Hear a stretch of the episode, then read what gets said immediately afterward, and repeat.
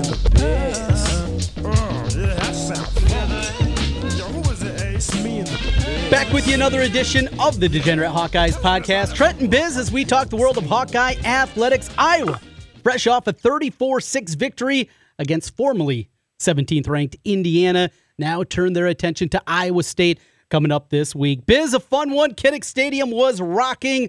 The tailgate was fun. It was back. We got to see all our old friends from the tailgate area around the seats, and what a Saturday it was in Kinnick Stadium. Yeah, last week, Trent, I kind of acted tough and downplayed how much I missed being at Kinnick last year. But after being there on Saturday, boy, it's a place that you and I and hopefully most Iowa fans should never take for granted. Man, that was a pretty special Saturday. That was a place was rocking, like you said, and just great to be back there in general. I mean, obviously, the result was wonderful, but just in general, it's, you know, for small-town Iowa boys like you and I, it's pretty much the shrine and the place to be, and it was just pretty special to be back there. So great win, great atmosphere, great day all around. Great day to be a Hawkeye. That it was. So let's take a look back at the game, some takeaways that we have as the Hawkeyes get the victory, just dominating performance. We got some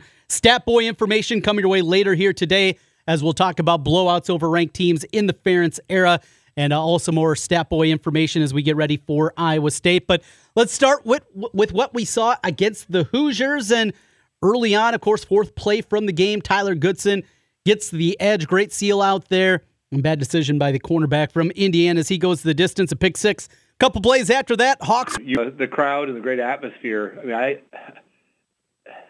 that game showed just how important having a great atmosphere can be because Indiana just looked shell-shocked from the beginning. I mean, they looked scared.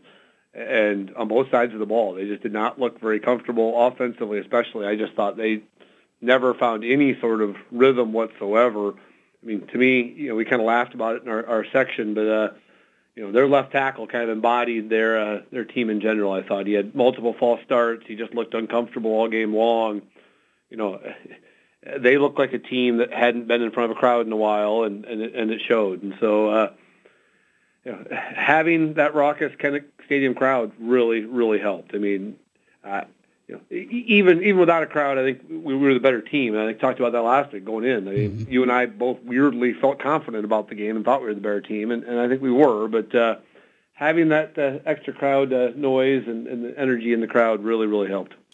Offensively, the running game, as we mentioned, Goodson had 100, went over 100, and then lost yards on a wildcat play late in the game in the fourth quarter, and finished with 99 yards of total offense. But not a ton of running room out there. Offensive line feels like still in a state of flux, trying to find those right combinations, but that's usually par for the course for Iowa early in the season, just trying to find that right group of guys up front. And we know Shooter's out probably still for a couple of more weeks there. So overall, not a great performance in the running game and the offensive line as a whole.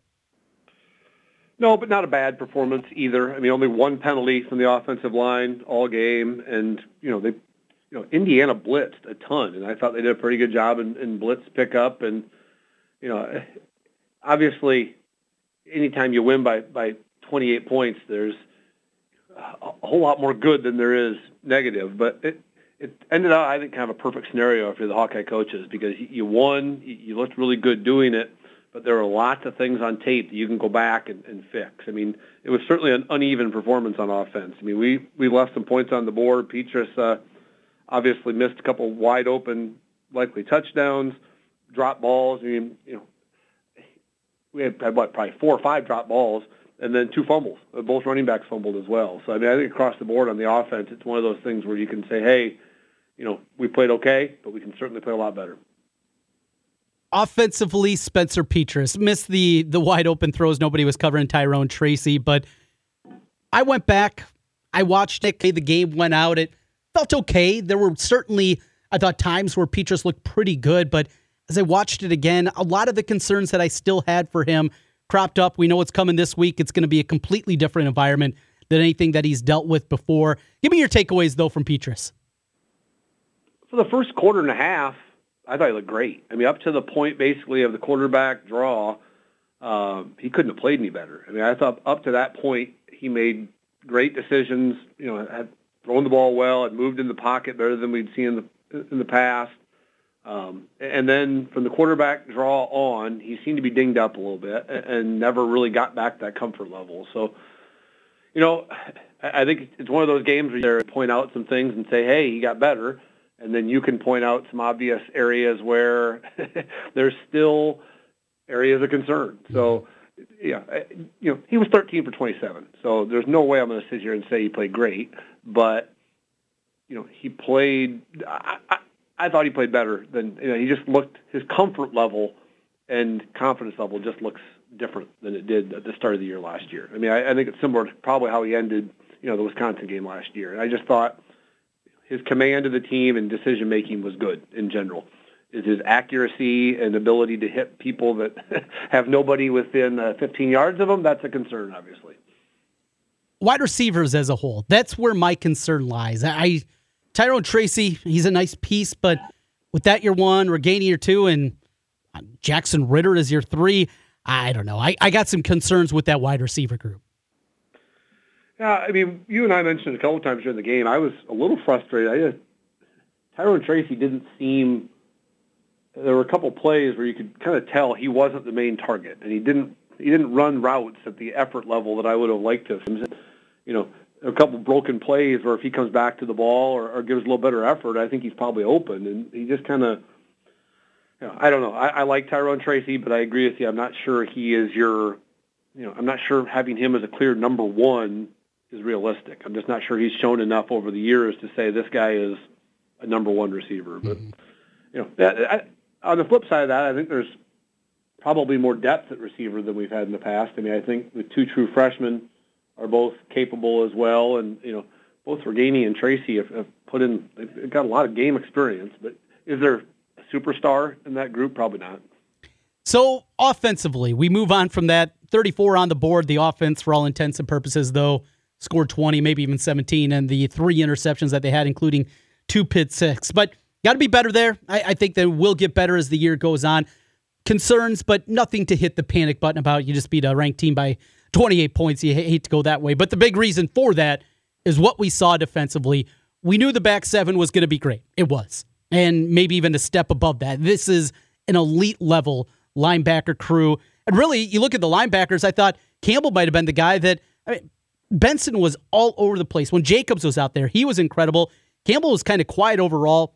I know a lot of times that has to do with assignments and what they're doing against a team built like Indiana. Defensive backfield was great. And the defensive line, look, they're not going to get to the quarterback. There's nobody on this team that's going to have double-digit sacks this year from the defensive end position. But I'll tell you, that team played fundamentally sound up front. And it felt like maybe there is a little bit of depth there. Defensively, this team, once again, Phil Parker, he's got a D. Well, at some point, Trent, you feel like there's you run out of words to describe, really probably undersells just how good that defense was on Saturday. They were dynamic. I mean, it's just we were inches away from having all five of our defensive backs with an interception. I mean, obviously Moss had the two, Melton had the one, Hankins got screwed out of one on a phantom roughing the passer, and then both Merriweather and Kerner jumped routes and had balls hit them in the middle of the chest. Right. I mean, it's not an exaggeration to say all five of them probably should have had an interception on Saturday, and it's just. You know, like you said, the linebacking crew, when Jack Campbell is your least impressive of the three, you know you've got some good linebackers. And that's not a shot at Jack Campbell in any way, but I just thought Benson and Jacobs, or Justin Jacobs. Jacobs, yes. Jacobs played really well on Saturday. And you can tell with Jacobs, the coaching staff really trusts him because they had him cover the Hendershot, the tight end, every time he came out and they put him in the slot area, Jacobs covered him. And that's a guy that Penix relies on a ton. I mean, he had 50 catches a couple of years ago, and you know they put him in one-on-one out in space, and I don't remember a single time him getting beat out there. So the confidence level in him, I think, has gone up a ton. I just think last year they didn't have a lot of confidence in him. And, boy, they seemed to have a lot of confidence in Saturday, and he seemed to live up to it. So, and the front, you know, the D line, were they great? No, but there's a lot of talent there, Trent. You and I talked about it, what they make up for, and probably they don't have a superstar, but they do have some depth there, and that showed. That's what, I think nine guys played at least 10 snaps, I think. So that's a good thing because, as we've seen in the past, when Iowa can keep their D-line fresh, they're usually pretty darn good. They are deep there. They're going to be fine, I think, at the very least. You know, I brought up 2005, and that's where a lot of people are pointing with this defensive line because 2005, they lost everybody up front. They had all these great linebackers coming back with Hodge and Greenway and on. And they weren't very good that year defensively, especially early in the year.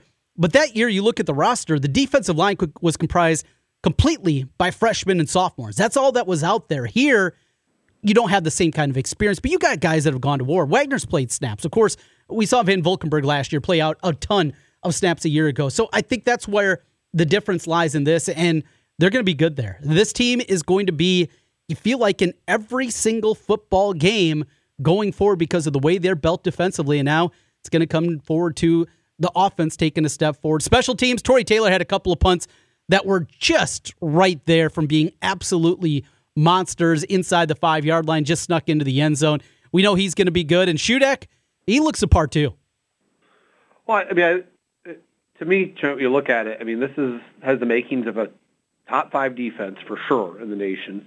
I think they've got the makings of a top 5 to 10 special teams group in the nation. I mean, Tory Taylor is as good as anybody in the nation. And like you said, Shudak from kickoff, I mean, he's an elite kickoff guy. I mean, I can't remember the last time somebody returned a kick against us, and if they did, it was usually by design because we would do kind of the is very good in the return game. And, you know, when you talk about 2 out of 3 parts of your game are top 10 good, offense doesn't have to be great. It just has to be above average. If it can be, top half of the Big Ten offense, then you're going to be in every single game, and, you know, you got a chance to really have a special season. I mean, this team, I don't want to over-exaggerate with one game in only, but, I mean, this team has a chance to, I mean, you look at that schedule. There's not a single game on that schedule where you say, "Oh boy, we're overmatched." Right? We're just not. I mean, every single game we're going to have a chance. Does that mean we're going to go 12-0? Obviously not. But I mean, does it mean we have a chance in all 12 of them? Obviously. I mean, this is a team that we talked about last week. The expectations should be high, and obviously after what you saw on Saturday, there's no reason to taper down those expectations. It was a dominating performance. Iowa wins it by 28 against a ranked team. Iowa's had these in the past, some blowout victories in the Ferentz era. We put Stat Boy to work this week. Hawks winning big against a ranked team. What do you have up your sleeve? Well, I gave Stat Boy two quick assignments again this week. After last week, he really did some deep diving. I wanted to give him a little bit of a break because I gave him an easy one first here, Trent. This is just a meatball down the middle of the plate for Stat Boy. I think it took him about 30 seconds to get this back to me. So, so obviously we beat Indiana, ranked team, by 28. So simple question. In the Ferentz era, how many times have we beat a top 20 team by 24 or more? And the answer is, Trent, 5. This is the fourth. Michigan in 2002? That is correct. That was the first time. 34-9 at the Big House. Let's, the year in 2004 when they beat Ohio State. Was Ohio State ranked like 25th that year? Yeah, they were not a top 20 team. You are correct. They were ranked at the end, but they were not a top 20 team. 20, okay. Michigan State, 2010. Correct. The interception game with the pitchback interception, 37-9. Those are the first two. So the last two have been more recent. So there's your hint. They've been from 2010 forward. All right, more recent. I'll give you one more hint. All right. The score of the game in those two games were identical. So that means winning by 24 or more. Let's see, 31-7. That jumps to 35-10. Ranked teams, Ohio. Oh, the Ohio State game, obviously, from a couple of years back. You get it, 55-24. Correct. I'm incorrect. That was the 5th time. So this is the 6th. Actually, sorry, my math. Okay. That was the 5th. There's 2 others that were the identical score. 2 others. I'm bouncing around thinking there's no blowouts against, like, Nebraska wasn't ranked that high. Wisconsin, Illinois, Northwestern, no. Penn State, when they beat them last, no. I don't know. You got me. I got three out of the five. And the other two, I probably wouldn't have remembered on the top of my head either. Both scores were 40 to 10. Does that help? 40 to 10. It doesn't, no. Well, the one of them was on my 40th birthday, Trent. So we scored 40 against Nebraska on the 40th birthday. Shockingly, in 2016, Nebraska was ranked 15th at the time we blew them out, 40 to 10. And the year before, the 12-0 year, 2015, when we went to Northwestern, we beat them 40 to 10. They were ranked in the top 20 at that time. Oh, okay. As I was bouncing around it, and now as you say them and it kind of bounces out there. That was the week that it felt like, Beathard maybe wasn't even going to play. He was so banged up. I think Akram had a monster performance against Northwestern. So, okay, now it's all coming together. Well, that was the week we had, three-fifths of our offensive line were out. So we went into that thinking this could be ugly. But, Northwestern was ranked 20th, and we beat them by 30. So that was... five times, so the sixth time ever on Saturday was a beatdown of a top 20 opponent by 24 or more. So it doesn't happen often, so cherish it when it does. Good stuff there. So five times it's happened. Number six after Saturday, 34-6. I don't know if this one will be deep in the memories. I'm not sold on Indiana, and certainly Penix. He looked really, really uncomfortable out there coming off. Not just one ACL. Remember, this is his second ACL tear and did not get comfortable back there. So we jump from there and a little more stat boy work. What's he got? Well, the other stat boy stuff is Iowa State. So let's you want to turn the page on last week and start looking forward to the biggest Iowa State game of all time? Well, as you can imagine here in central Iowa, that is all people are doing around here. Yeah, we don't, it's weird. Living over here in eastern Iowa, I don't think we get 1/10 the psychoticness that you guys get over there. No. As you remember, our great friend Matt Conover, I remember he used to, after the first game, he used to frequently tell me, he would jokingly ask if he could just sleep on my couch for the week because he couldn't handle all the obnoxious Iowa State fans. And that was back in the day when Iowa State wasn't even good. Yeah. Now that they're a good football program, and Campbell's got them going in the right direction. I can't imagine. I'm sure the obnoxiousness level is taken to a whole nother level. But we don't get a ton of that over here. It's just fortunately we live in the land of the Hawks, and I would say 80 to 85% of the people over here are flying the black and gold. Yeah, it's a different world, and I tried to explain that outside of our program director at the radio station, Andrew Downs, who also went to Iowa.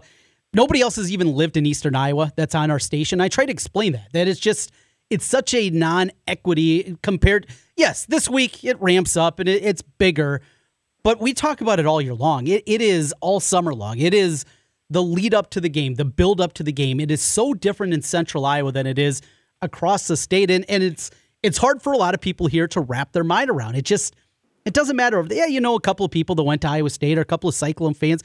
Even where we grew up. We grew up in Osage. Obviously, Ames is a lot closer. But outside of a couple of farmers and two families, I remember Mr. Mayer, our PE teacher in elementary school. He'd put up on the board one yellow sheet, one red sheet, and everybody had signed their name that went to PE throughout the week. Who's going to win by what score? He wrote it up there. And there'd be 8 names out of the 500 names up on the paper on the Iowa State side. Just everybody. It's also the time in the 80s that Iowa was dominating. But it was just, even there, it was a non-starter in North Iowa with Ames even closer there. It's a different world that I live in here, Biz, and you got it made most weeks before this one. Yeah, well, this year's the exception to the rule, though, because for once, this year probably deserves the hype. Yeah. I mean, most years... as you'll see when we get into the stat boy info in a little bit here, but most years you're not talking about the cream of the crop when it comes to the two teams that are the product that's on the field. But this year, for once, Trent, we're talking about two top 12 teams. I don't know if you saw, but right before we started here, that the new rankings came out, and Iowa is number 12, and Iowa State is number 10. So we're looking at not only the first time ever that both of them have been ranked, but you're looking at two teams ranked in the top 12. So for the first time in a long, long time, you're talking about, I know 2 years ago game day was there, but that was, I don't want to call it a gimmick, but it was clearly they wanted to check Iowa State off their list if they're trying to get to everywhere. This year, it's actually deserved to coming here. And so, yeah, if there's ever a year where the hype probably is necessary, this would be it, I guess. Right there with you. And after what happened last week, I went back, watched the Iowa State UNI game, listened to it on the way home, at least the end and the final drive. Iowa State didn't look good. They didn't tackle well, as good as that defense is, and I do believe they have a good defense. The offensive line is okay. Breece Hall is apparently banged up. Matt Campbell actually disclosed that on his coach's show last night, which he never talks about injuries. We'll see if Kohler's back. He is a huge piece of their offense. They look bad, but we've seen Iowa State look really bad before and then bounce right into the season against Iowa. You are not going to see the same Iowa State team that we saw a week ago against UNI. This is going to be a team that plays much better, much more buttoned up. They're going to have some wrinkles here. I think we're looking at a slugfest. This is going to be field position, drag it out, first one to 20 type of game. That's how I see this one unfolding. I think it's two really good defenses against some offenses that have questions, and there's a quarterback I trust a whole lot more in this spot. Unfortunately, well, he might be wearing black on Saturday. It's not going to be the black we're cheering for, though. Yeah, well, you and I talked about this before you left the tailgate, and you may not remember this, Trent, because you were... I had fun. You had a few cocktails during the game as well, which, by the way, I was quite jealous of that. I was, as you know, had to drive home, and so I did not get to partake in the... it was joyous. The game time beers, which I'll save that up for the Penn State game, let's put it that way. I'll earn it that week. But you and I talked about this. I mean, Iowa State, what they have become is a very similar team to Iowa. Uh-huh. And, you know, we've talked about it. You know, Kirk Ferentz by 2002 had built us into this team that really for the last 20 years we have been a consistently competitive, occasionally, when everything falls in line, great team. And that's what Matt Campbell has right now. The last couple of years, they've been consistently competitive, and this year they're putting all their chips on the table because they've got everybody back. They could be potentially great this year. I mean, you're talking about a team, and you look at across the board, both teams won 75% of their games last year. Both teams returned a ton of talent. Both teams very well coached. And like you said, both teams have elite defenses. I mean, elite. I mean, if you listen to if you watch the blowout Ole Miss game last night, they talked about John Haycock and the fact that he has become kind of a coach whisperer, and other coaches come to see him because of what he established on their defense. And it's not a gimmick. I mean, they're a really, really good defensive team, and Phil Parker's obviously doesn't have a gimmick defense either. So, you know, you're right. I mean, on their side, I think they have two things really, really going for them, which is, one, the more experienced and probably just flat-out better quarterback, and second, they've got the crowd. I mean, those are the two things they've got going on their side. But there's two areas, I think, where we've got some advantage also. One is special teams. I think we're clearly a better special team than they are. Second, for one of the few times in our life, clones here. I mean, right. This is one of the few times where they're expected to win this game. That doesn't happen very often. And not only are they expected to win, but I think there's some Iowa State fans out there that think they should win this pretty easily. And that's not common. And so, you know, they've never had to play with this type of pressure before. They've always been kind of the underdog and the, there's always been this false narrative that somehow means more to them. I guarantee it doesn't mean more to them this week. I know, and I've heard from good authority, the Iowa coaching staff, there is absolutely no love lost for Matt Campbell. They're not huge fans of Matt Campbell, let's put it that way. So Iowa will come ready to play. Can we overcome the fact that Spencer Petras has never played in front of a large crowd before, and that honestly half our team has never played in front of? But I'm excited to see what happens, because I like you said, it's going to be a slugfest. It's two teams that I don't think like each other very much. I think there's kind of a borderline hatred right now, and I think both teams will be fired up and ready to go. It's going to be fun. You go back to the game 2 years ago over there. Iowa, of course, made the play late in the game. The special teams play as they got the fumble recovery and held on for the victory, 18-17. And I really do believe this is what we're trending to. It's going to be a very similar type of game. Iowa's going to clamp down once Iowa State gets inside the 30-yard line. You mentioned special teams. Are Iowa State fans confident with Asali going out there and kicking a field goal? They got Mavis, a new kicker, who's got a stronger leg. Special teams on the punt side, I think a huge advantage for Iowa. The return game, we'll see about Charlie Jones after we hear from Kirk later today. But, you know, you go through and all those little check marks, it's going to come down to a play. It's going to come down to a moment. And Iowa State's at home. I guess that's where I lean there. But I'll tell you one thing. I'm certainly grabbing the points. And this is something this summer, even as it got as high, I was in Las Vegas back in July.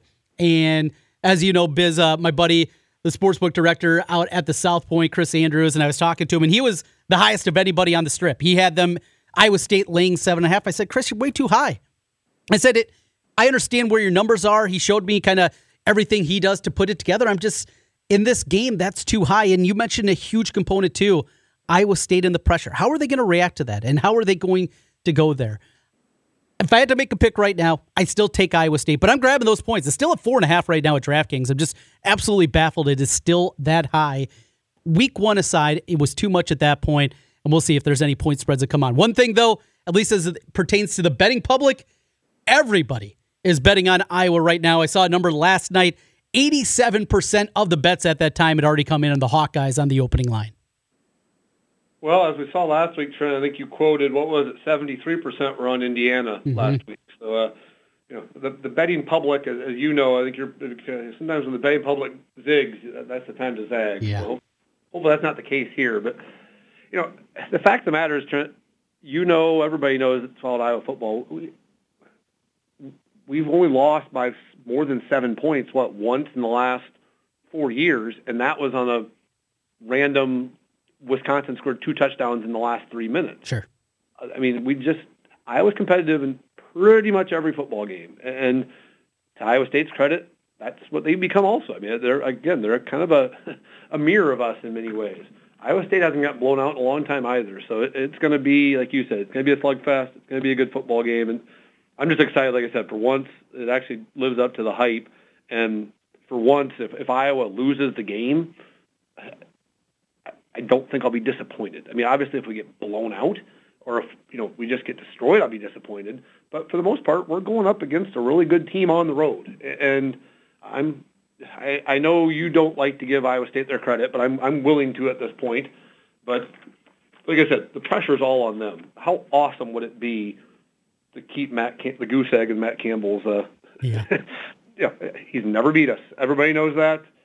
Man, it'd be awesome for him to never beat us and eventually take off and go somewhere else. You couldn't do that for the rest of his life. Be pretty good, unless he ends up in Michigan or Penn State, something like that. That aside, yeah, that'd be a good one to end his Iowa State coaching career. Biz, you said Step Boy. He's got a little info here for Iowa State. What did he dig up? Yeah, again, another easy one for Stat Boy. But what I asked was, I mean, obviously everybody saw the stat. Iowa and Iowa State have never played as ranked opponents. But I just asked, how often do the two teams even come off winning seasons? Because very rarely are both teams even trending in the right direction. And so, Stat Boy looked, this will be the 7th time ever that both teams come off winning seasons. And amazingly enough, all of those years, one of the two teams had 5 losses the year before. So this is the first time ever that you've got two teams that, you know, we went 6-2 last year, they went 9-3. First time ever that one of the teams isn't coming off at least 5 losses. So you want to jump into the time machine real quick and go through the 6 games? Yeah, let's see what you got.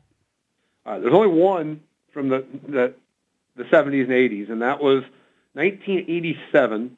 Iowa State's coming off a 6-5 year, and we destroy them 48-9. But the fun stat of this game, Trent, Iowa State scored 9 points on 3 field goals. I'll be unbelievably impressed if you can name the person that made the 3 field goals. I'll just give you a hint. He has a connection to the Iowa football program. Connection to the Iowa program. All right. What year was this? 1987. 1987. Bill Roby, Reggie's brother. You're on the right track. Okay. You think special teams, Jeff Shudak. Okay. Caleb Shudak's dad kicked all 3 field goals for the Clones that day, so... Only Stat Boy finds that kind of info out for us. So Jeff Shudak scored all the points, but unfortunately, wasn't enough for the Clones. His three field goals were outpaced by Ronnie Harmon's 180 yards and a 48-9 Hawk victory. So the other five times, Trent, are all more recent, and they're all years we can all remember.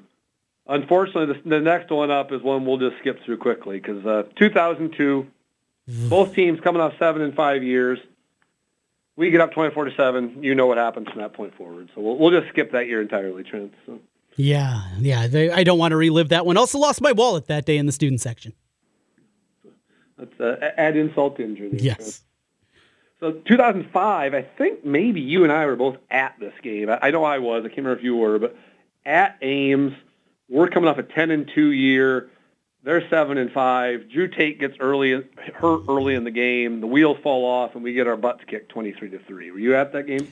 Yes, I was. A few choice words came my way after that game as I was walking out of the stadium. Not my most fun Iowa State game, and it was hideous. And that environment, that was as loud of an Iowa State game inside. That's actually the last time I've been to Jack Trice was 2005. I think I had the same experience you did. I walked away thinking I'm getting too old for this, and right.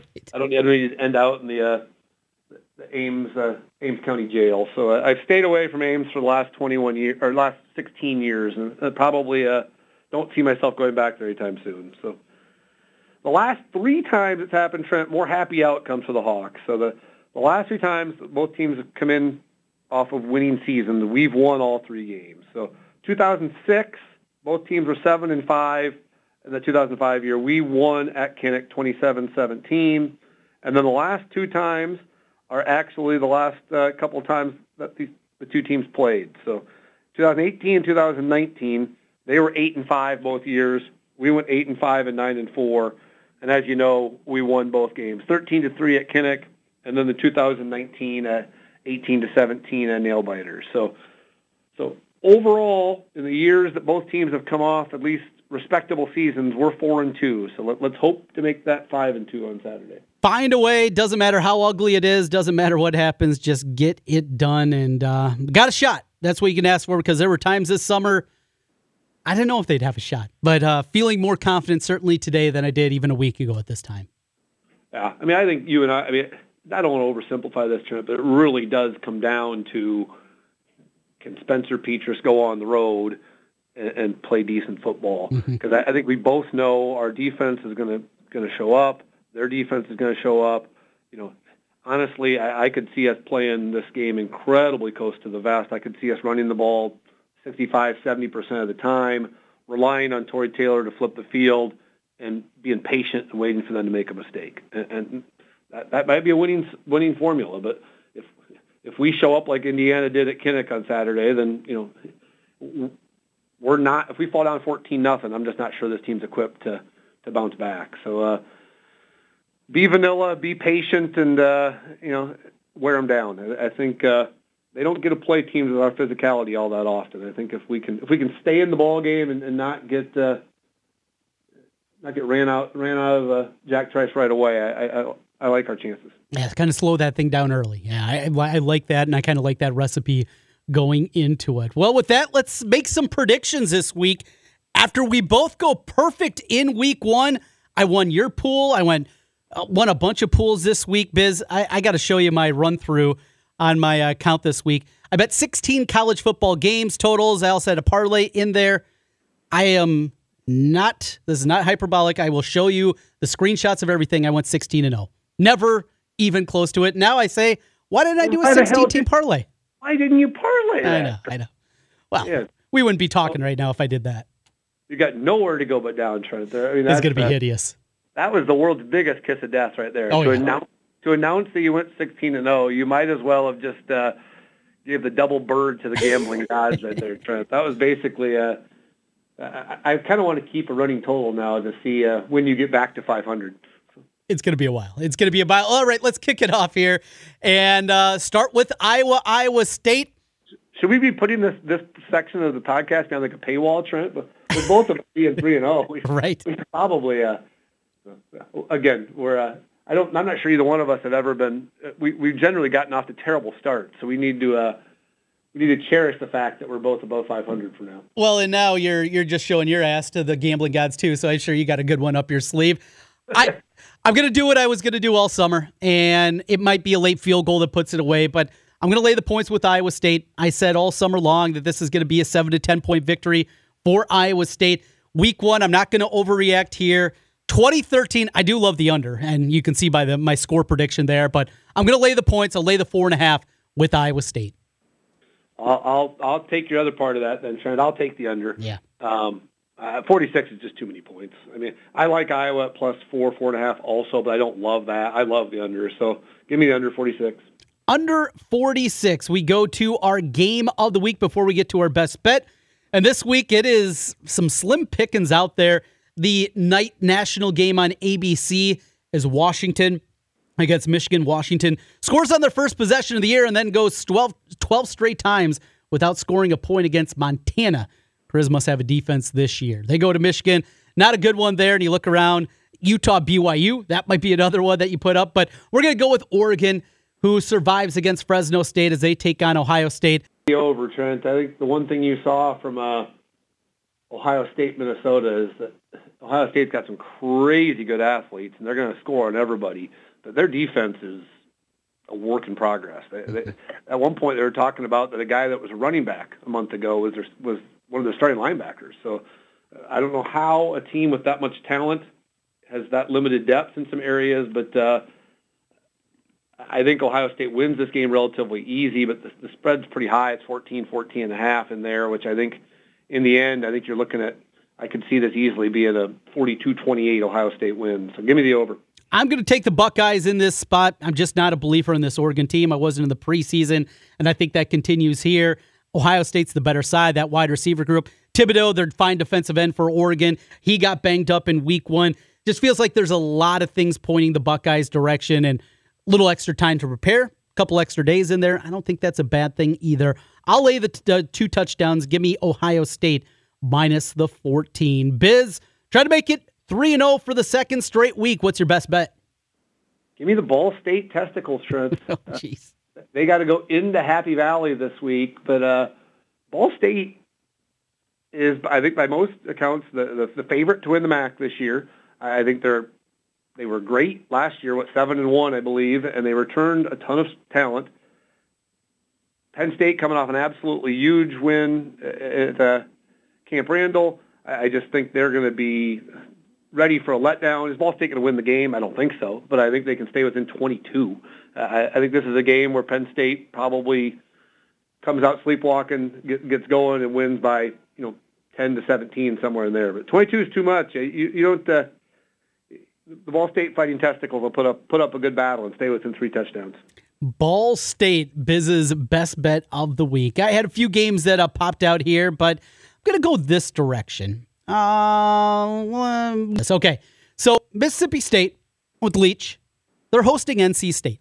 NC State was this summer a team that I identified very early. Their win total was at a flat 6 pretty much everywhere. I looked through the schedule, the returning talent, pretty good defense. They got 2 guys a lot of people think are going to be first, second-round draft picks. Their quarterback, Leary's been around for a while. I just thought NC State was going to be good, like 8-4 good. Not excellent, not winning a national championship, but really good. And dominated their Thursday night game against South Florida. I just don't think Mississippi State is that good. And I think NC State has the pieces to slow down Leach's offense. I'm getting a field goal here. I don't think that I'm going to need it. No, I'm wrong. I'm laying 2.5 with NC State. I'm fine with it, though. They're the better side. They're the better football. NC State, my best bet of the week.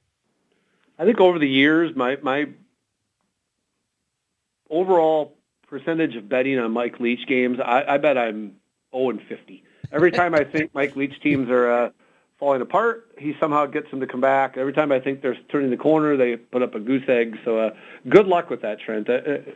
Trying to figure out Mike Leach teams is not easy. Wolfpack, that's where we're going. We finish things up as we do each and every week. It's time once again for Biz's Beat. Hey, kids, gather around for Biz's Beat of the day. Okay, here's Biz's Beat of the day. That's what we're going to end this week with a rare tip of the ball cap to the University of Iowa event staff, or whatever you call it, marketing group. You were there, and anybody else that was there saw the Freddie Mercury Live Aid thing that they did during the game at Kinnick, and it was awesome. Yeah. That was the first thing I can say in 20 years that the game day experience that they did that actually worked. I mean, that truly worked. The student section loved it. The middle-aged people like you and I that recognized it, we knew who it was, and just it got everybody going. It was the timing of it was perfect. It was like I'm assuming or hoping they listened and saw how everybody got into it, and it'll become a tradition because it was one of the rare times where it was a home run. It worked, and everybody liked it. So, no, having said that, they'll probably stop doing it and bring back Hey Jude instead. So, but it was I've been critical of some of those things in the past. So I'll tip of the ball cap today, Trent. It was enjoyable, and I think it's something that hopefully will become a Kinnick tradition. Hawks get it done. Biz is happy with Freddie Mercury and everything that went there. I enjoy Queen in general, Trent. Bohemian. If you haven't watched it, Bohemian Rhapsody is an excellent movie. There's my movie review of the week. Look at you. Movie reviews. You get it all from Mr. Jace Bisgard. And we'll get it all again next week with another edition of the Degenerate Hawkeyes podcast. Biz, let's bring home a victory. We got some exciting news hopefully coming up. Got a meeting this afternoon and maybe some more news. Am I getting fired? No, you're okay. In good shape. I rely on these big paychecks to get through the week, Trent. There might be an actual paycheck. We'll see. We will see. Biz, have a great week. Enjoy Cy Hawk. We'll talk again soon. All right, go Hawks.